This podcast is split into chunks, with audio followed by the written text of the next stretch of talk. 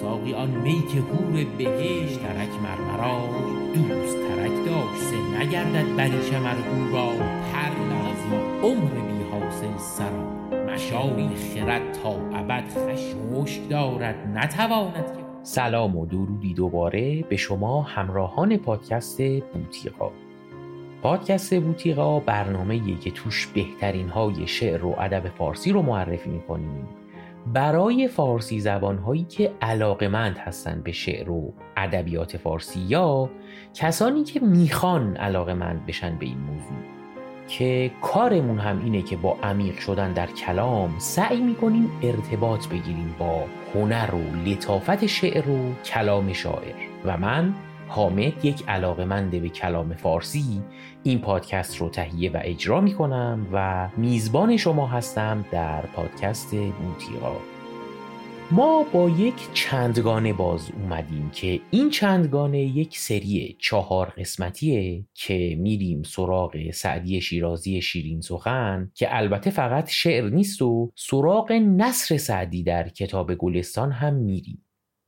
این قسمت بیستمین قسمت پادکست بوتیقاست که عنوانش هست بهشتی روی و اولین سری از یک برنامه چهار قسمتیه. البته سریالی نیست و مستقل هستن ولی کمابیش یک وحدت موضوعی دارن همشون با هم.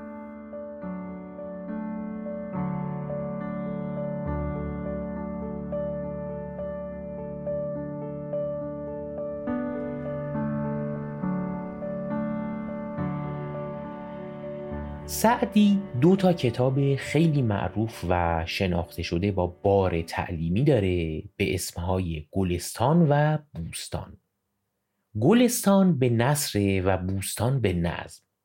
این کتاب ها یک سری تشابهات و تفاوت ها با هم دارن. تشابهشون اینه که سعدی توی جفتشون یک موضوع کلی رو باز می‌کنه و پیرامون اون موضوع میاد حرفهاش رو در قالب داستان و حکایت و اینها مطرح می‌کنه. انتهای اون قضیه هم یک نتیجه گیریایی هم می‌کنه و یک پند و نصیحتی هم به خواننده میده. منتها گلستان کتابیه که به نصر نوشته شده یعنی شعر نیست در واقع ترکیبی از متن معمولی و شعره ولی بوستان به نظم یعنی صد درصد شعره و همه شعرهاش هم توی یک بحر یا یک وزن شعری سروده شدن. در واقع همه شعرهای بوستان در قالب مصنوی و در بحر متقارب و در همون وزن عروضی که شاهنامه فردوسی داره سروده شدن. توی این قسمت و سه قسمت بعدی ما تمرکزمون روی غزلیات و گلستان سعدیه و فقط در حد آشنایی و به اختصار یک سری به بوستان می‌زنیم. در واقع باید بگم که با گلستان سعدی و غزلیات سعدی زیاد کار داریم ولی با بوستان کمتر کار داریم. بریم سراغ گلستان. گلستان کتابیه که داستانها و حکایتهاش در فصلهای مختلف یعنی در هشت فصل نوشته شدن و هر فصلش که سعدی بهش میگه باب یک موضوع مشخصی داره. مثلا باب اول اسمش هست در سیرت پادشاهان. که قصه ها و داستان های خیلی کوتاهی داره پیرامون پادشاه ها و حاکم ها و وزیر اون حاکم و اینا یا مثلا باب هفتمش در مورد تأثیر تربیته که توی اینها سعدی میاد یک داستان میگه و در خلال اون داستان یک چند بیتی هم شعر میگه که به نظر میاد همه شعرها رو هم خودش سروده و از کس دیگه ای نقل نکرده. چون مرسوم این کتاب ها اینجوریه که نویسنده ممکنه از اشعاری استفاده کنه که سروده خودش نباشه. خیلی از این نوع کتاب ها در ادب فارسی اینطوری هستن. ولی شعرهای گلستان سعدی همش سروده خودشه. البته این رو به ضرس قاطع نمی‌تونم بگم ولی من جایی در مورد اینکه گفته باشه شعرهایی از دیگری گرفته باشه چیزی ندیدم. بگذریم اکثر این باب ها اینطوری هستن که داستان محورن و سعدی در خلالشون نکته ای میگه و بعضی از این باب ها هم هست مثل باب هشتمش که در آداب صحبته. چیزهایی داره که فقط در یکی دو جمله میاد یه نصیحتی می‌کنه و یک بیت شعری میگه و دور قصه و داستانی هم نمیگرده و به قول معروف to the point حرف و نکتش رو میگه و میره.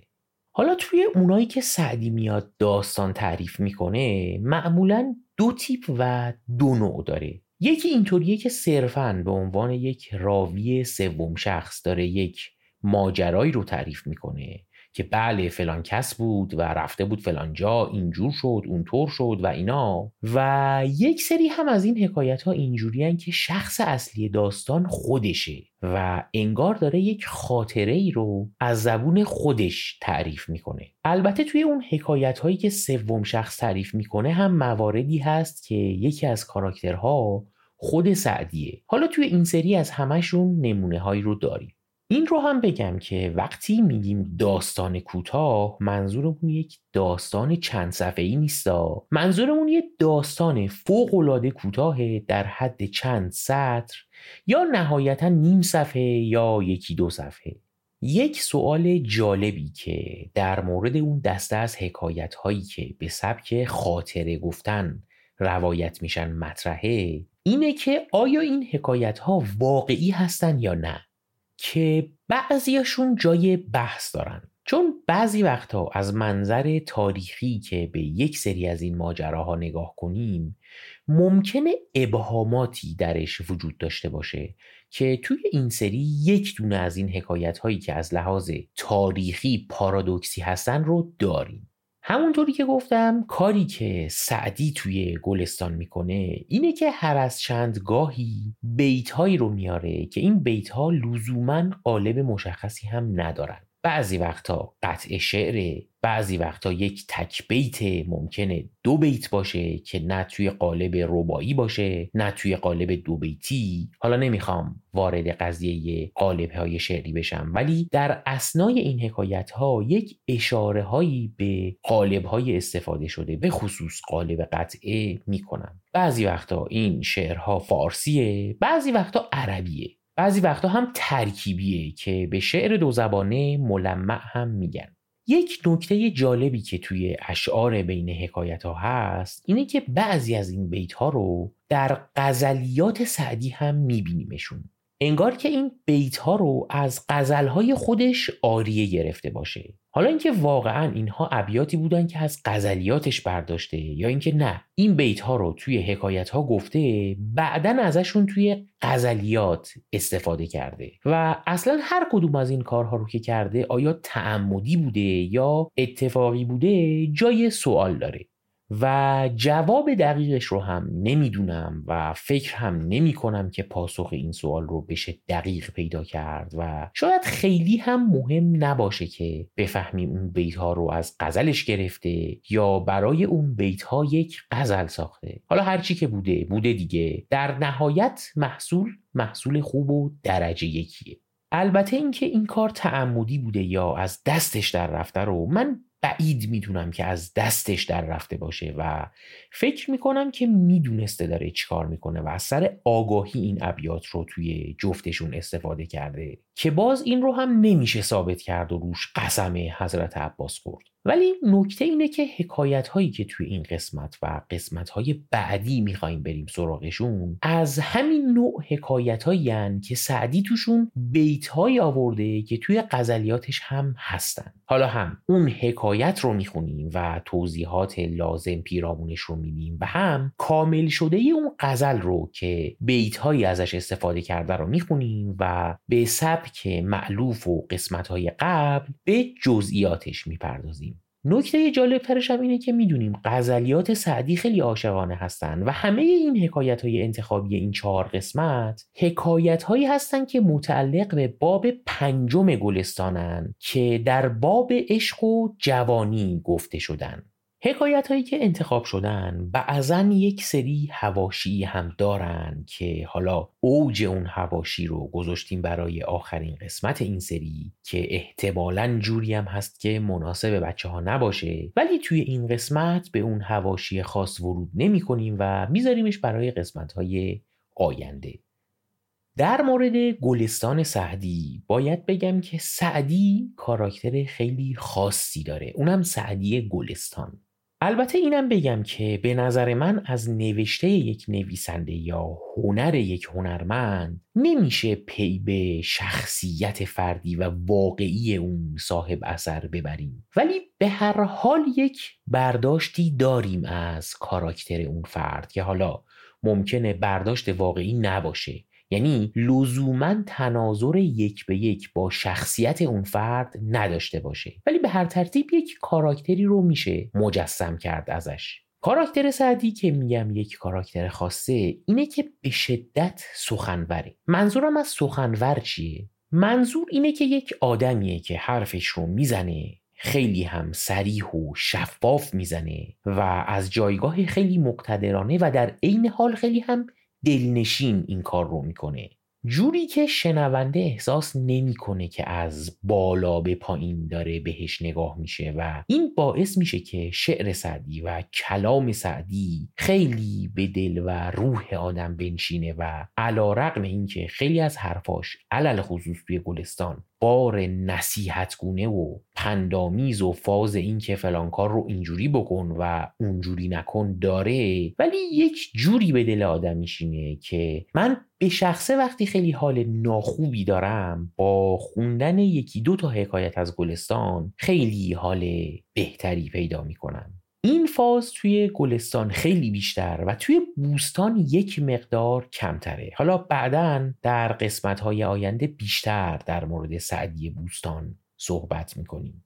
خب این سری از پادکست بوتیقا بخش های زیادی داره که توی این قسمت بخش اول و دوم رو میریم سراغشون.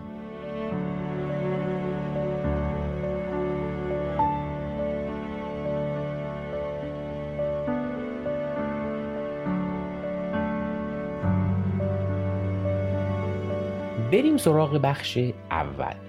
یک حکایتی میخواییم بخونیم از باب پنجم گلستان سعدی که توی این کتابی که ما از روش می‌خونیم حکایت پنجم هم هست. حکایت پنج از باب پنجم گلستان سعدی. یکی را از متعلمان کمال بهجتی بود.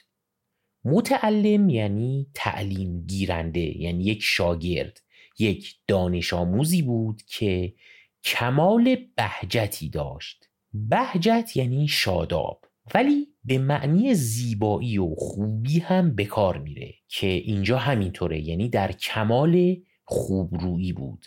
یکی را از متعلمان کمال بهجتی بود و معلم از آنجا که حس بشریت است با حسن بشره او معاملتی داشت.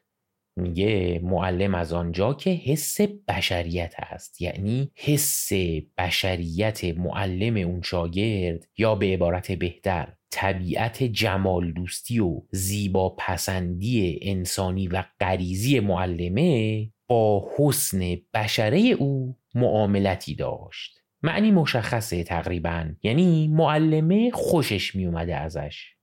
حسن بشره یعنی ظاهر پوست و معاملت داشتن هم یعنی سر و کار داشتن و کلا معنیش اینه که از خوبرویی اون شاگرده خوشش می اومده یکی از نکات جالب گلستان سعدی همینه. اینکه علا رقم آسون نبودن معنی اصلی کلمات خواننده تقریبا می‌فهمه که سعدی چی می‌خواد بگه. الان اینجا کلی کلمه داشتیم که آدم اگر توی لغتنامه نره سراغش شاید معنی اونا رو نتونه دقیق بگه. متعلم، بهجت، حس بشریت، حسن بشره، معاملت داشتن و اینا. ولی احتمالا وقتی یک فارسی زبان اینها رو توی یک جمله بخونه تقریبا می‌فهمه که منظور نویسنده چیه. مثلا وقتی آدم متن گلستان رو با متن تاریخ بیحقی مقایسه می‌کنه می‌فهمه این رو. تاریخ بیحقی رو آدم همینطوری بخواد بخونه فهمش خیلی سخته و حتما باید یک لغتنامه کنار آدم باشه و کلا درکش خیلی سخته و زمان بره. ولی گلستان سعدی رو آدم تقریبا راحت می‌فهمه.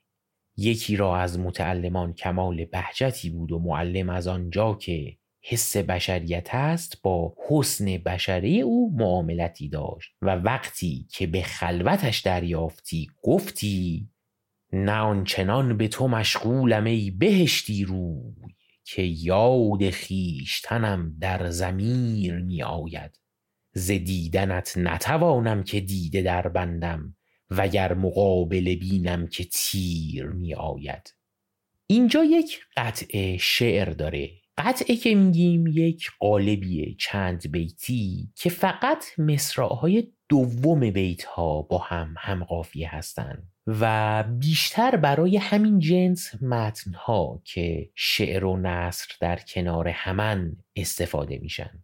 ولی نکته مهمتر اینه که این شعرها مال یکی از غزلهای سعدی هستند که بهش اشاره کرده بودن و در همین قسمت کامل این غزل رو هم می‌خونیم. حالا سوال اینه که بالاخره این شعر قالبش قطع است یا غزله؟ جواب اینه که اگر این دوتا بیت رو خالی کنار هم بیاری میشه یک قطعه. ولی اگر توی یک جایی بیاری که بیت اول شعر مسرعه یعنی هر دو مصرع هم قافیه هستن و بقیه ابیات فقط مصرع دومشون هم قافیه میشن ابیات یک غزل. پس معلمه خوشش می اومده از این شاگرده. اینکه حالا چجوری خوشش می اومده رو من نمی‌دونم ولی به هر حال توی یک خلوتی پیداش می‌کنه و یک شعر عاشقانه ای رو می‌خونه. نه آنچنان به تو مشغولم ای بهشتی روی که یاد خیشتنم در زمیر می آید ز دیدنت نتوانم که دیده در بندم وگر مقابل بینم که تیر می آید معنی تقریبیش هم اینه که اینقدر عاشق تو شدم که خودم رو عملا فراموش کردم و اینقدر مجذوبم که وقتی بهت نگاه می‌کنم اگر سمت چشمم تیر بندازن نمی‌تونم چشمم رو ببندم. معنی جزئی ترش رو یک ذره جلوتر که غزل رو می‌خونیم واردش میشم. پس معلمه به شاگرده ابراز محبت و اینا می‌کنه و سعدی حکایت رو اینطوری ادامه میده. باری پسر گفت آنچنان که در آداب درس من نظری میفرمایی در آداب نفسم نیست تعمل فرمای تا اگر در اخلاق من ناپسندی بینی. که مرا آن پسند همی نماید بر آنم اطلاع فرمایی تا به تبدیل آن سعی کنم. خلاصه معنی این که شاگرده که پسری هم بوده میگه همونطور که در آموزش من دقت و نظر داری در اخلاق و تربیت من هم ببین اگر چیز بدی یا ناپسندی وجود داره به هم بگو که اصلاحش کنم. گفت ای پسر این سخن از دیگری پرس که آن نظر که مرا با توست جز هنر نمی بینم. چشم بدندیش که برکنده باد عیب نماید هنرش در نظر. ور هنری داری و هفتاد عیب دوست نبیند به جزان یک هنر. که اینجا هم حکایتمون تموم میشه و تقریبا هم معنی مشخصه و توضیح نمی‌خواد. و انگار سعدی کل این داستان و حکایت رو تعریف کرد که به این نکته توی قطع شعر آخر این حکایت برسه. چشم بدندیش که برکنده باد عیب نماید هنرش در نظر. ور هنری داری و هفتاد عیب دوست نبیند به جزان یک هنر. اینجا دیدیم چیزی مطرح شد که ممکنه با استانداردهای امروزی ما یک مقداری منافات داشته باشه که یک معلم مردی از یک شاگرد پسری خوشش میاد و بهش التفات و محبت می‌کنه و ظاهرا به نظر سعدی نمیاد که قضیه مورد مسئله داریه. که بحثی است مفصل که الان نمیریم سراغش ولی بجاش توی همین سری جداگانه در مورد این موضوع پرمناقشه حرف می‌زنیم. خب این بخش اول این قسمت بود. بریم برای بخش دوم.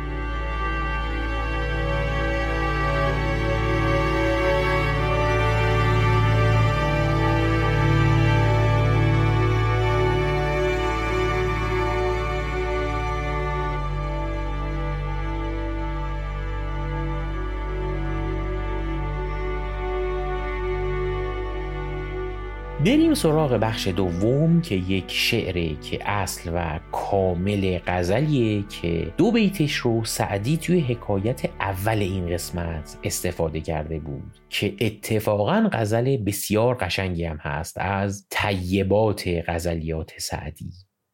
که برگذشت که بوی عبیر می آید که می رود که چنین دلپذیر می آید.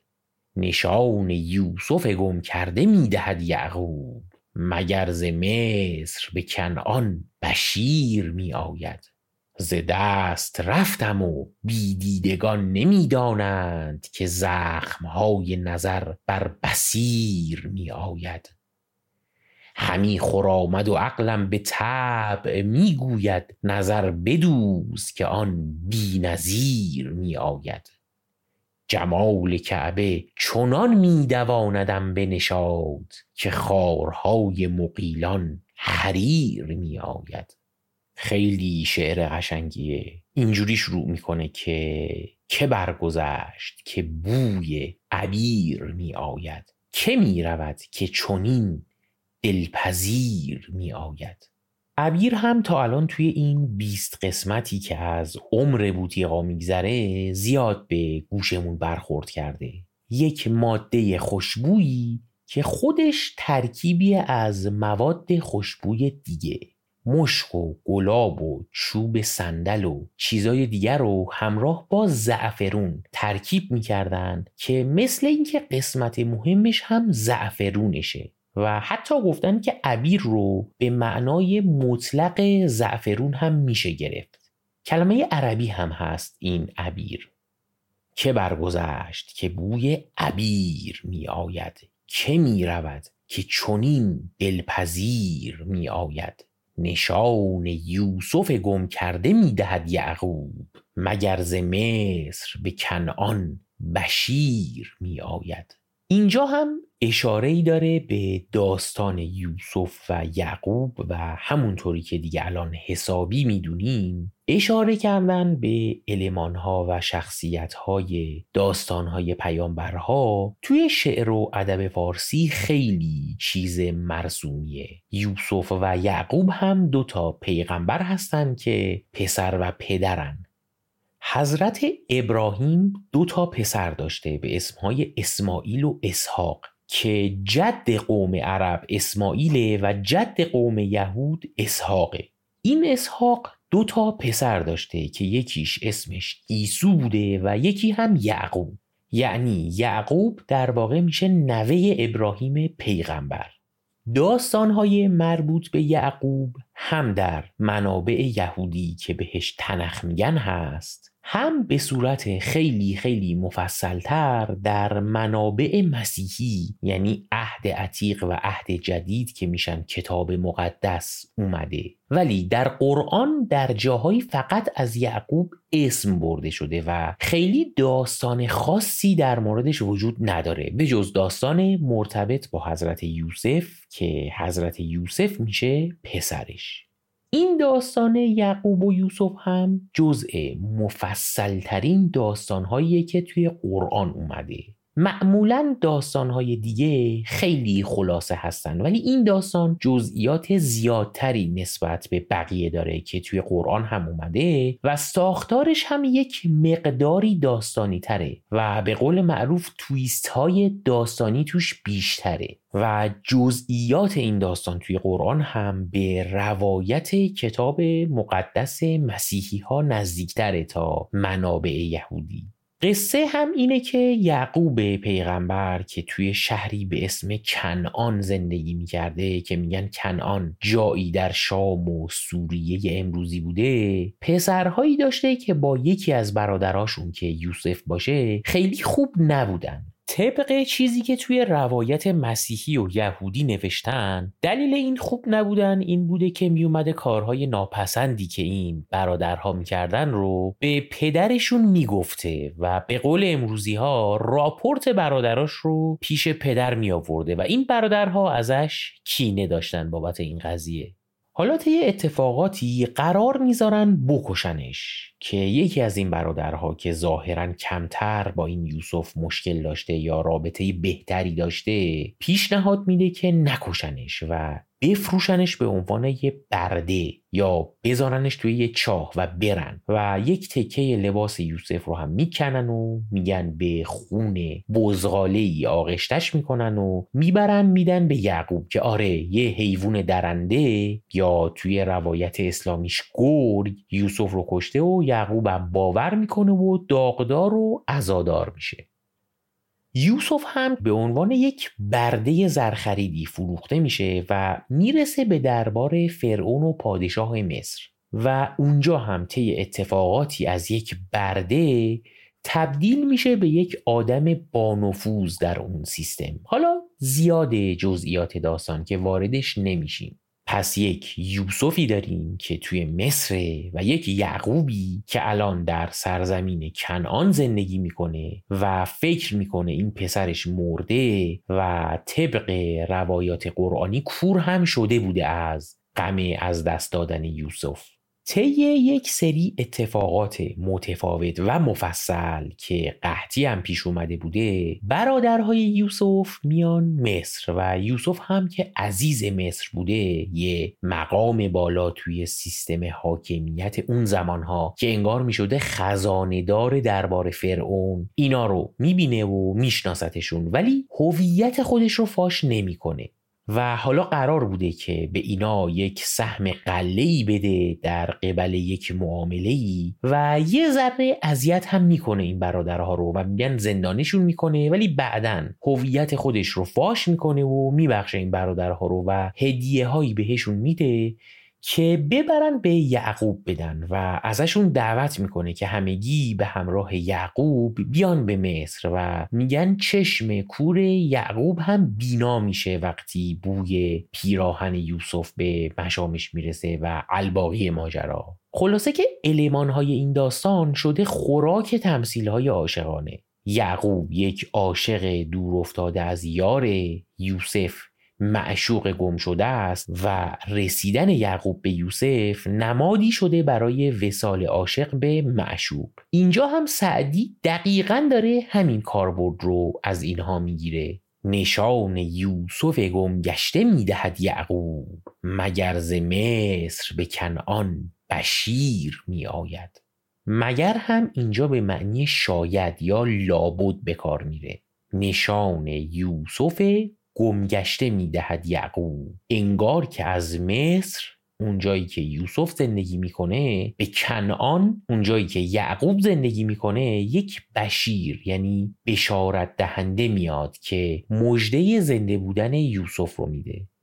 ز دست رفتم و بیدیدگان نمی‌دانند که زخمهای نظر بر بسیر می آید بیدیدگان یعنی آدم های نابینا. منظور آدم های کوردل و کسانی هستند که دید باطنی ندارن و ظاهربین هستند و بسیر هم یعنی بینا. منظور آدمیه که دید باطنی داره و این بیدیده رو در مقابل بسیر استفاده کرده. ز دست رفتم و بیدیدگان یعنی کوردلها نمی‌دانند که زخمهای نظر بر بسیر یعنی اونایی که چشم بسیرت دارن می آید زخم نظر چشم زخم یا همون چشم زدنه به زبون امروزی ما. منتها اگر این کلمه زخم نظر رو چشم زخم بگیریم معنی این میشه که فقط اهل دلها و کسانی که چشم بصیرت دارن می‌دونن که چشم زدن بلا میاره سر آدم. که البته با توجه به اینکه توی بیتهای قبلی و بعدی داره از یار تعریف می‌کنه یک مقداری بیمزه به نظر می‌رسه یک همچین چیزی رو بخواد این وسط بگه. میشه این برداشت رو کرد که می‌خواد بگه تیر نگاه معشوق زخم می‌کنه عاشق رو که اهل دلها هم فقط این قضیه رو می‌دونن که یک مقدار به نظر من بیشتر معنی میده و این مفهوم رو هم سعدی زیاد توی غزلهاش به کار می‌بره. ز دست رفتم و بیدیدگان نمی‌دانند که زخمهای نظر بر بسیر می آید به قولی چشم می‌بینه و دل گرفتار میشه. همی خورامد و عقلم به طبع می‌گوید نظر بدوز که آن بی نظیر می آید چقدر دلنشین این شعر واقعا! خرامیدن یا خرامیدن هم یعنی راه رفتنی که از روی ناز و سرکشی و زیبایی باشه. که این کلمه که درستش خرام هست یک کلمه با ریشه فارسی باستانیه که به همین معنی هم هست. درستش خرامیدنه ولی خرامیدن و خرامیدن هم میشه گفت. همی خرامد و عقلم به طبع یعنی از طبیعت و غریزه می‌گوید نظر بدوز که آن بینظیر می آید نظر بدوز یعنی چشمت رو ببند که یار بینظیر داره میاد و ممکنه اذیت بشی. چون طبق بیت قبل اگر چشمت ببینه دلت گرفتار میشه. نظر دوختن رو میشه به معنی نگاه کردن و زل زدن هم گرفت و اینجوری معنی کرد که اون بینظیر داره میاد عقلم از روی غریزه میگه که زل بزن بهش. منتها در لغتنامه ده خدا که یکی از اصلی ترین منابع ما در این پادکسته نظر دوختن رو به معنی چشم بستن آورده و برای مثالش هم همین بیت رو آورده. همی خرامد و عقلم به طبع می‌گوید. نظر بدوز که آن بینظیر می آید جمال کعبه چنان می دوانندم به نشاط که خارهای مقیلان حریر می آید خب اینم از اون بیت هاست که برای فهمش باید یک مقدار عمیق بشیم در کلامی که استفاده کرده. خار مقیلان ظاهرا درخچه یا بوته بوده که خارهای خیلی درشت و سخت و تیزی داشته که توی صحراها و بیابونها وجود داشته و اگر حواست نبوده و نگاه نمی کردی و پات رو روش میذاشتی حتی با کفش و پاپوش می‌رفته توی پا و گرفتاری درست می‌کرده و خیلی درد و رنج می آورده همراه خودش. اینجا هم معلومه انگار توی صحرای عربستانه و داره به سمت کعبه میدوه و خار هم میره توی پاش. ولی عشق این کعبه درد این خار رو برطرف می‌کنه انگار که پاش رو روی خار نگذاشته و روی یک پارچه حریر نرم ابریشمی گذاشته که خب این خیلی هم مشخص بود که چی می‌گفت و همچین توضیحی هم نداشت. اما بریم سراغ این که این مقیلان اصل و اساس و ریشش چیه که این توضیحات داره. مقیلان یعنی ام قیلان که یک کلمه عربی قیلان یعنی قولها و مقیلان یعنی مادر قولها. در میتولوژی و اساتیر عربی و سامی قول یک موجودیه که توی بیابونها و صحراها زندگی می‌کنه و یکی از کارهاش هم فریب دادن مردم علل خصوص فریب دادن مسافرهاست. یکی از بارزترین فریبهاش اینه که یک چیزی توی بیابون درست می‌کنه که شبیه به آب و آبادیه و مسافری که توی بیابون خسته و تشنه است راهش رو کج می‌کنه به اون سمت و وقتی می‌رسه خبری از اون آب نمی‌بینه و نهایتا گم میشه که این همون پدیده که بهش میگیم سراب. در واقع یکی از کارهای این قولها سراب درست کردنه. حالا چرا به این گیاه خاردار میگن ام قیلان؟ من از یک کسی شنیدم می‌گفت انگار که قدیم معتقد بودن که مادر قولها زیر این بوته ها زاد و ولد می‌کنه و به اصطلاح بچه قولها رو اونجا به دنیا میاره و همه اینها در دستبندی چیزهایی هستند که بیابون رو می‌کنن یک جای نادلپسند و خطرناک. حالا این رو من جایی نخوندم و شنیده بودمش.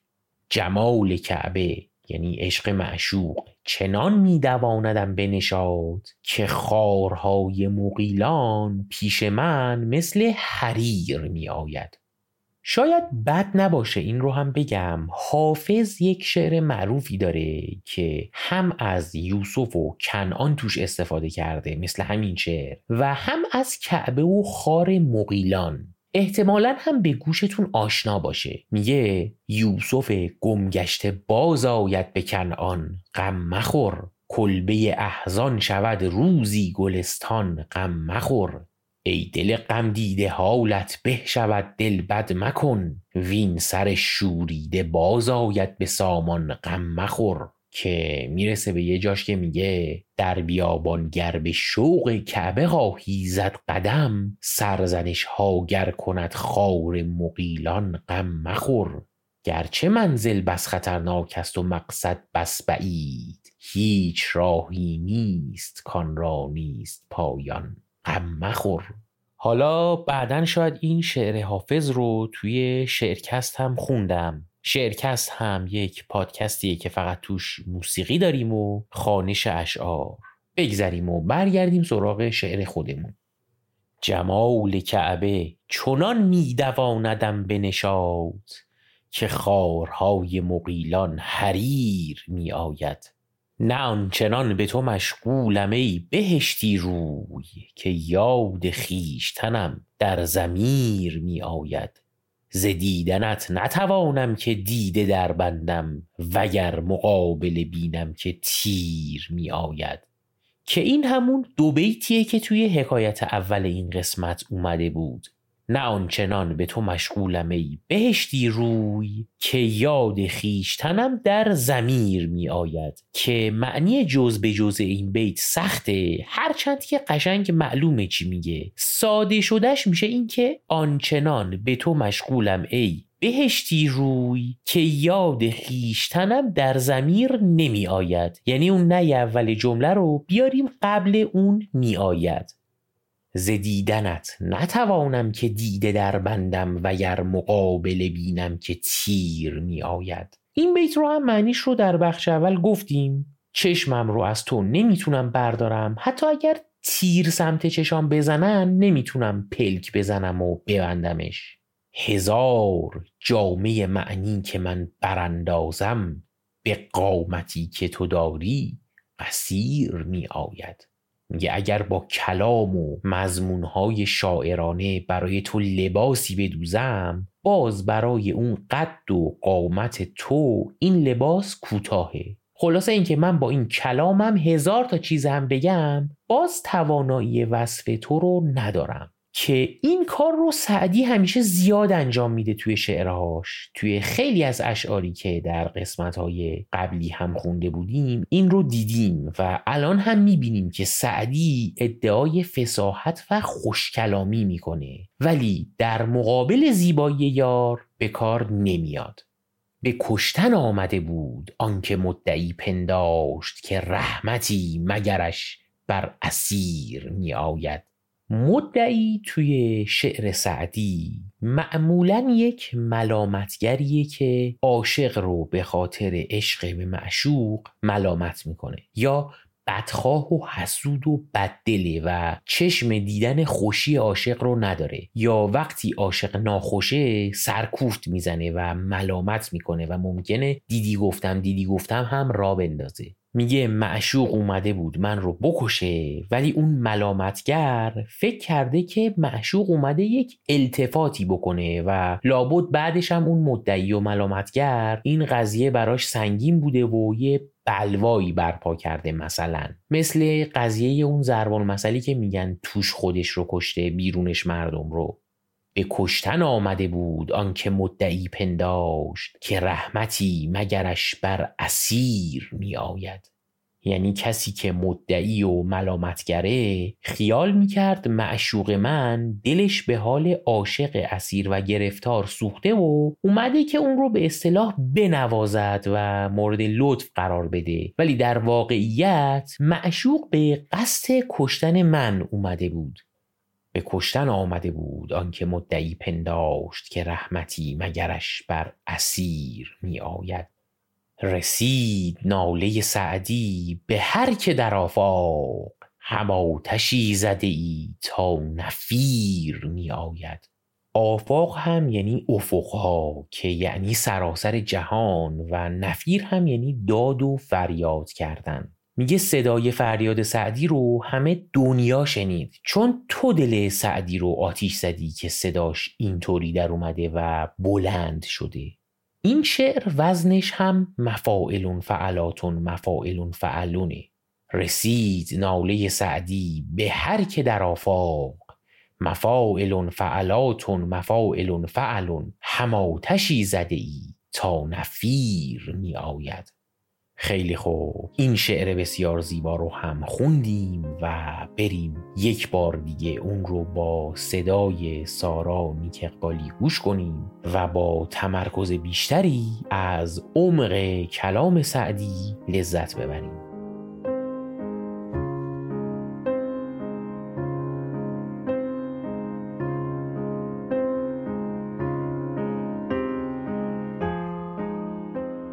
که برگذشت که بوی عبیر می آید.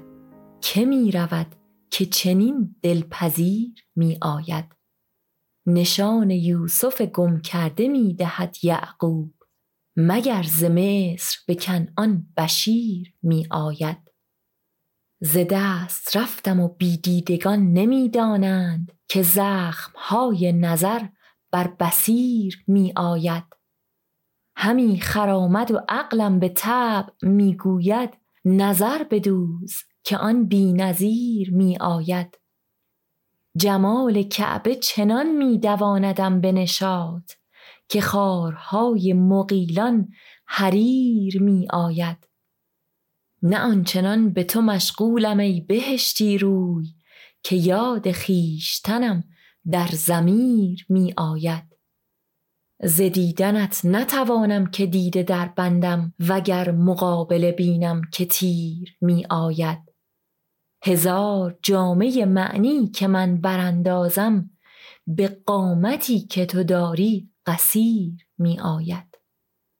به کشتن آمده بودان که مدعی پنداشت که رحمتی مگرش بر اسیر می آید. رسید ناله سعدی به هر که در آفاق. هما تشی زده ای تا نفیر می آید. خب این هم قسمت بیستم پادکست بوتیقا بود. به نظر من فارسی زبان ها یک مقداری اونطوری که باید و شاید اون بهره ای که از شعر و ادب فارسی و حتی موسیقی مرتبط با اون رو میشه برد نمی‌برن.